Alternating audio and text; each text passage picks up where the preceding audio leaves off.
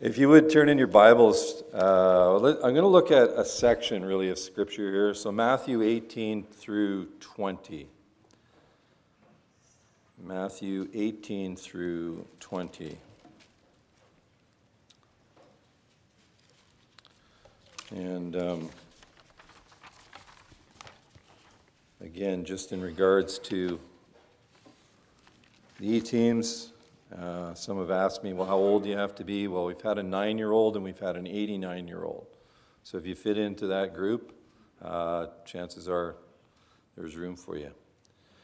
All right, Matthew 18 through 20, and I just want to highlight a couple things. Obviously, we're not going to go into any kind of great detail here, or we will be here all night. But what I want to see is, what I've seen through this is how the Lord sees and how we see. And we're, like, at least I'm speaking from my own perspective. I usually see things completely the opposite of him.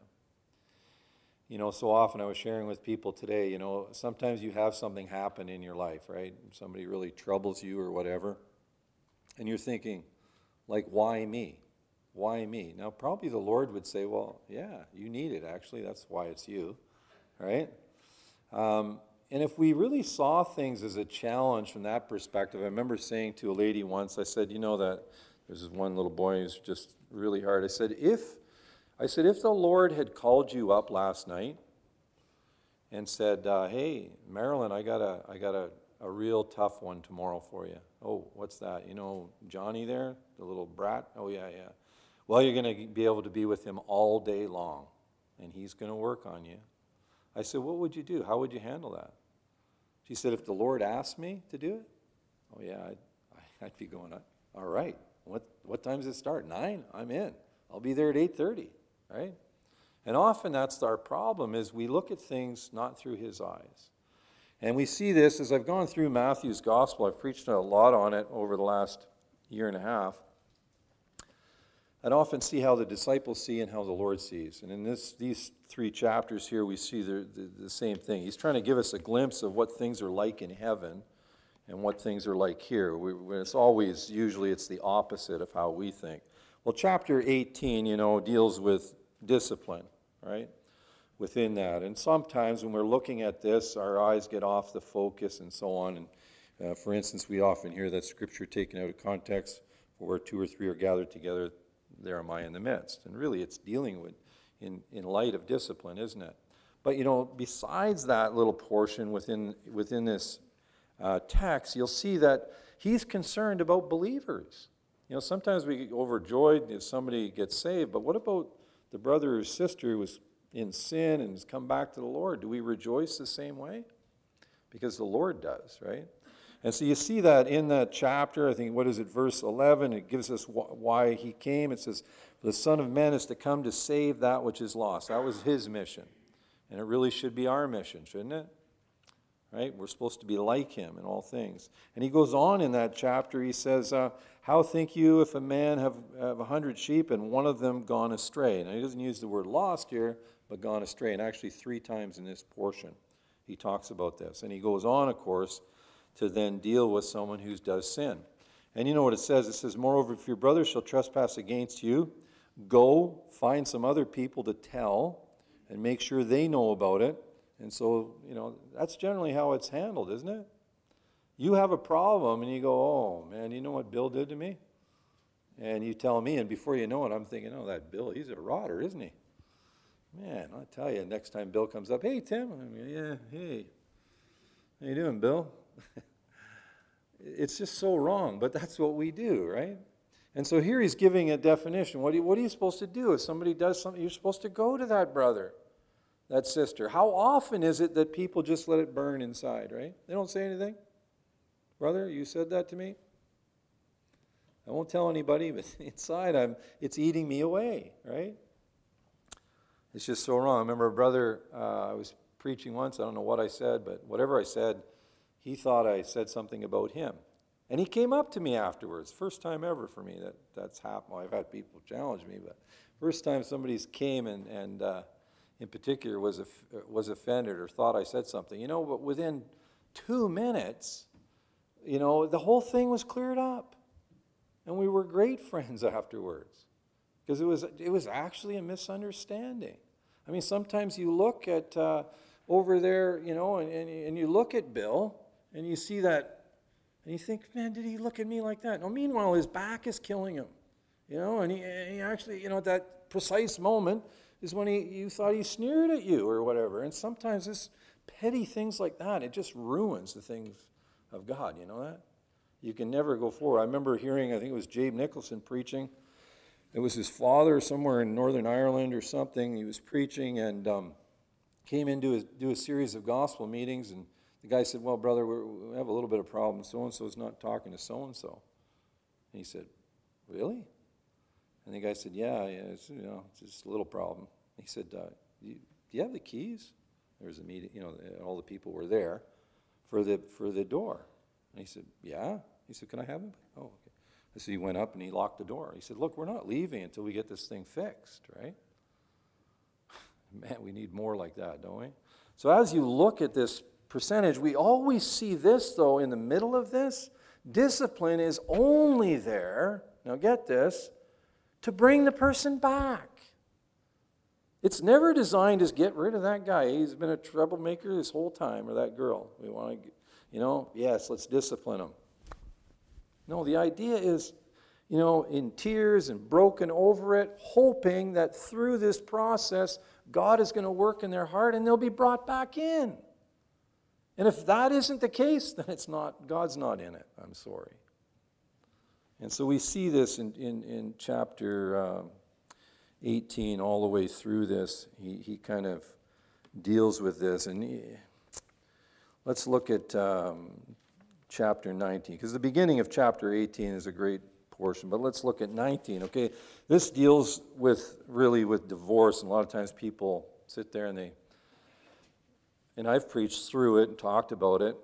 We notice in here, in verse 8, it says this, he says to them, Moses, because of the hardness of your heart, permitted you to put away your wives, but from the beginning it was not so. And yes, it of course it's sinful, but you know, anything that goes against God is sin, isn't it?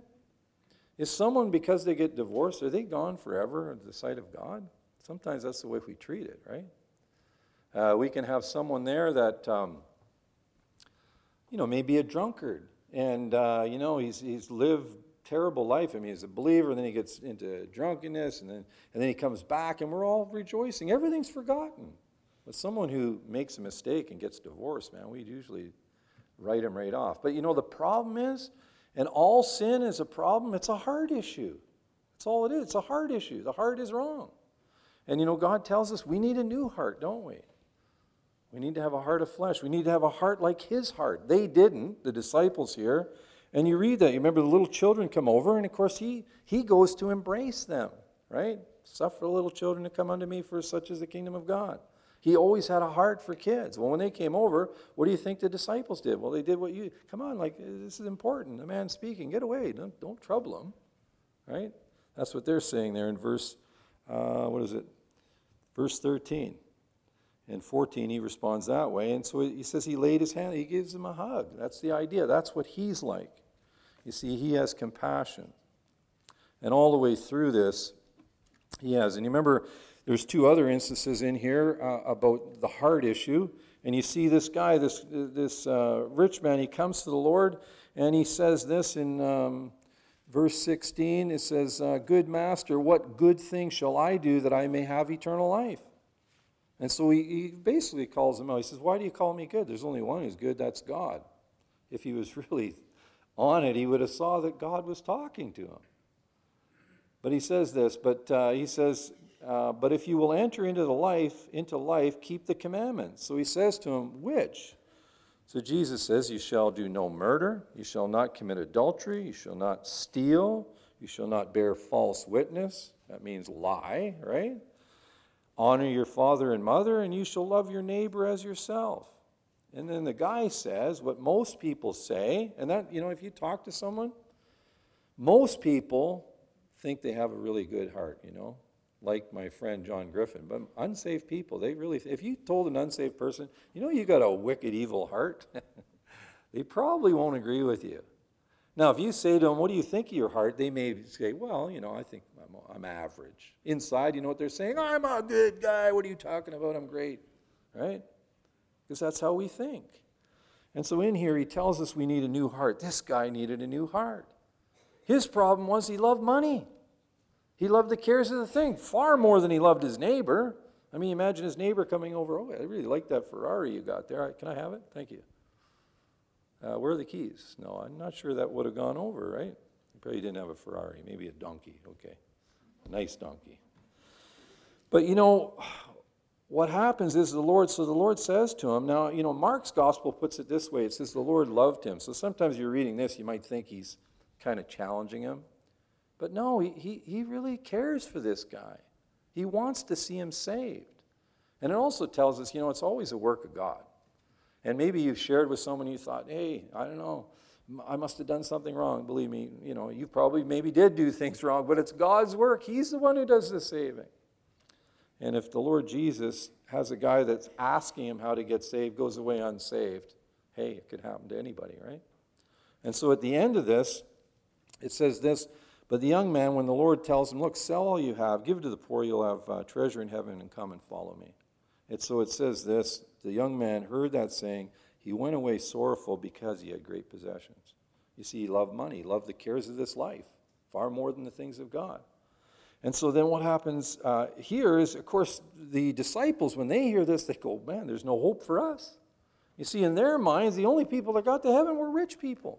Those are the ones that God blessed. So if they're not going, you know, what hope is there for us? I would preach one time in Mallow County, in County Cork, in Ireland.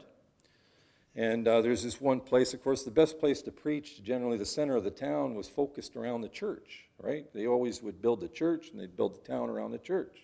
Most of those old churches there, they took almost 100 years to build. You know, and so this one is just like that in Mallow. And they had some scripture on the wall. You know what it was? I am the resurrection and the life. I would say, like, hey, just read what it's saying there, you know? And I remember looking up there, and they had the graves, you know. The guys who are really holy, they get buried in the churchyard, you know. And there was someone there, and I remember it was Right Reverend Holy so-and-so, right? I can't remember the guy's name. But on another sign on it, you know what it said? Please pray for the repose of his soul. Pray for his soul. And I would often use that. I'd say, look, if you've got to pray for his soul, what about you? I mean, you're just an average Catholic, aren't you? I mean, if he's not in yet, boy, there's not much hope for you, is there? You know, think about it. And, you know, in this, that's the way they're sort of thinking. If this guy's not in, how are we going to get in? And, of course, the Lord reminds him here, and sometimes people have interpreted this and where it goes, again, I say to you, it's easier for a camel to go through the eye of a needle than for a rich man to go into the kingdom of God. And, you know, there's this saying that actually a camel, the eye of the needle, was the center of the town, or the entry into the town, and it was possible. Well, actually, the word here is a surgeon's needle. He's saying it's impossible, okay? That's the thought that's conveyed here. But he says this, with man it's impossible, but with God what? All things are possible, all things. You know, sometimes I'll tell the story about Jonah. And, you know, people go, you know, they, oh, I can't believe these swallows. I said, I'm surprised God didn't use a guppy to swallow him, you know. Like, it wouldn't surprise me. It's a miracle. And so in this, what do we see at the end of this? It says, Peter hears all this, and, you know, he's probably thinking it. Well, I've been offended so many times. Okay. Peter says, behold, we have forsaken all and followed you. You know, how many times, you know, sorry. Where am I here? I've lost it here. Then Peter said, behold, we have forsaken all and followed you. What shall we have therefore? And Jesus says to him, he reminds him here that anything you do for the Lord, he's going to keep track of it. He'll be mindful of it. And he says this in verse 29. He says, and everyone that has forsaken houses or brothers or sisters or fathers or mothers or wife or children or lands for my name's sake shall receive 100-fold and shall inherit everlasting life. And then, of course, he says, but many that are first shall be last, and the last shall be first. Again, it's the opposite. And now he goes into this story in chapter 20 here, and we're just going to read this, and maybe you've read this before, and it may have struck you some things about it. And so we read these 15 verses here. He talks about this guy who's a vineyard owner, and guys come and they make a deal with him. They say, look, can we sign a contract with you? Would you be willing to do that? Yeah. How much? Okay, this is what we agreed. Would you do that? And it was, from what I understand, it was a fair wage for what they were doing. And so he says, sure, I'll sign that contract, sure. Okay, and so he hires them. And then it says in the third hour, he says he saw some people standing in the marketplace. So these guys started at 6 in the morning, the other guys 9 in the morning. He sees some guys there, and he says to them, go into the vineyard, whatever is right I will give you. So now they rely on his goodness, you see. And so they just, okay, yeah, you're going to do that? Okay, good. And then we see at 12 o'clock, and then 3 o'clock is the same thing. And finally, it says at about the 11th hour, this is 5 p.m., he says he went out and he found others standing idle. So he says to them, why are you standing all the day idle? Like, why aren't you guys working? Well, it wasn't because they weren't willing to work. You have to understand that. It says, because no one has hired us. So he says to them, go also into the vineyard, and whatever is right, that shall you receive. And, okay, so that sounds good. So then the evening comes, and now it's time to pay them. And, of course, what does he say? He says, oh, I want you to start from the last to the first. Now, why is he doing that? Well, obviously, he's trying to point out something here, isn't he? Don't you think? Right? I mean, you can see how this would work really well in a union shop today, right? I mean, I'm telling you, if I had to work 8 hours and you only worked one, I mean, I'd be all over that, wouldn't you? People would. I mean, you read it, and everything screams, no fair, right? And, of course, this is the case with the people as he starts to pay. He pays the last guys, and let's say it's $100, okay? So you're thinking you've worked all day long. You've already made an agreement for how much? $100. But these guys worked an hour. They got $100. Man, it's looking good for me, right? But he starts there, and he starts giving them all the same thing. And, of course, you can imagine it says at the end of this, they're upset. They're angry. And, you know, he says to them, and when they received it, they murmured against the good man of the house. And they said, look, we worked all day long. Those guys only worked an hour. It's not fair. My kids used to say that to me. That's not fair. I go, what's not fair? You're getting food today. That's not fair. Why should I pay for your food? When you work on a farm, you can get away with those things, you know. But, you know, at the end of this, they just scream out, it's not fair. He says, look, we've worked for all this. We've borne the burden and so on. And he says to him, well, hey, hold on. Like, this is the contract, right? Isn't that yours? You actually gave it to me, right? You see, the other ones just relied on his goodness.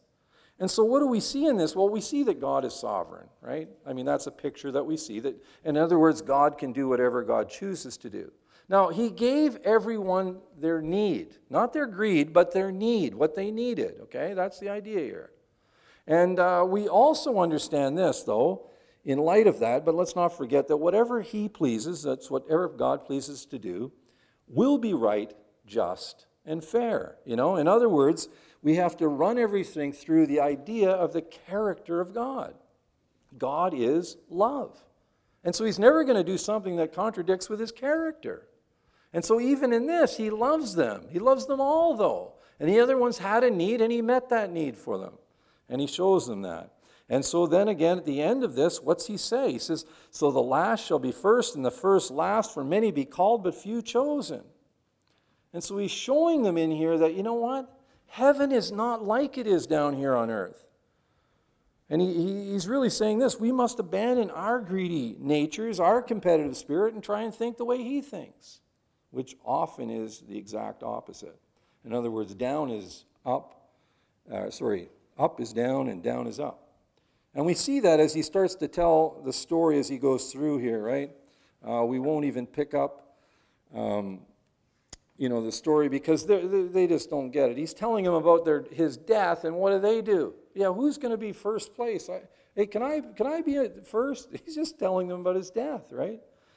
Well, we won't even look at that, but at the end of this, he tells them this, at the end of that account, verse 25 and verse 26, Jesus called to him and said, you know that the princes of the Gentiles exercise dominion over them, right? That's the normal thing. When someone, you work hard, you become the big boss. That's what he's saying, right? So they're the authority.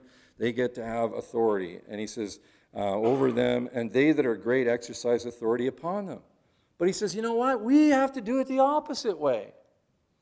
Someone put it this way. He says, you know, speaking about an elder, he says, you know you've arrived when somebody hands you a broom. The idea is work, right? It's a working thing. And here, he says this, but it shall not be so among you, but whoever will be great among you, let him be your servant. And then he goes on, he says, and whosoever will be chief among you, let him be your bondslave. That's the word here, given. And then he goes on to say, you know, giving you the reflection, even as the Son of Man came not to be ministered to, but to minister and to give his life a ransom for many. That's what he did. You imagine God coming to this sin-cursed earth would be enough. But then to offer himself for you and for me. Isn't it amazing when you think of it? And you know, well, the end of this story, what do you see? You see these two blind men. Now, it's interesting that it says they're blind, but actually they're the only ones you see in the story, right? What are they crying out? You, Son of David. And you can see these guys there. They're not taking no for an answer. Their disciples are saying, you know, hey, come on, shh. You know what they start doing? I won't wake you up, but they start screaming, Son of David! I guarantee you they weren't just going like, hey, like, Son of David, you around there? No, they saw this. They were in need, and they were crying out to him. You know why? Because they knew that he could heal them. And you know what's even greater about it? He meets everyone's need, always. You read through, it's 100%. Every need is always met by him.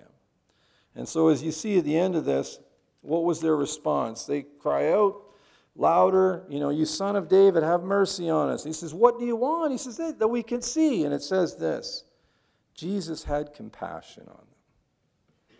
You know, the Irish have a word for that. You know what they say? He was gutted for them. It's a good word. And it says this, and immediately their eyes received sight. And you know what happens next? Well, it says something. It says they followed him. They followed him. Have your eyes been open to the Lord? Are you following him? Let's just close in a word of prayer. Lord, we do thank you so much. I thank you for opening my eyes, and I'm sorry I don't follow you like I should. Would just pray for each one of us here. Help us to have hearts that would be like your heart. We think of that song, you know, let us see these people that are in desperate needs all around us. Help us to have your hands, your feet, your eyes, your mouth, and so on to be used by you. We just pray this in Jesus' name. Amen.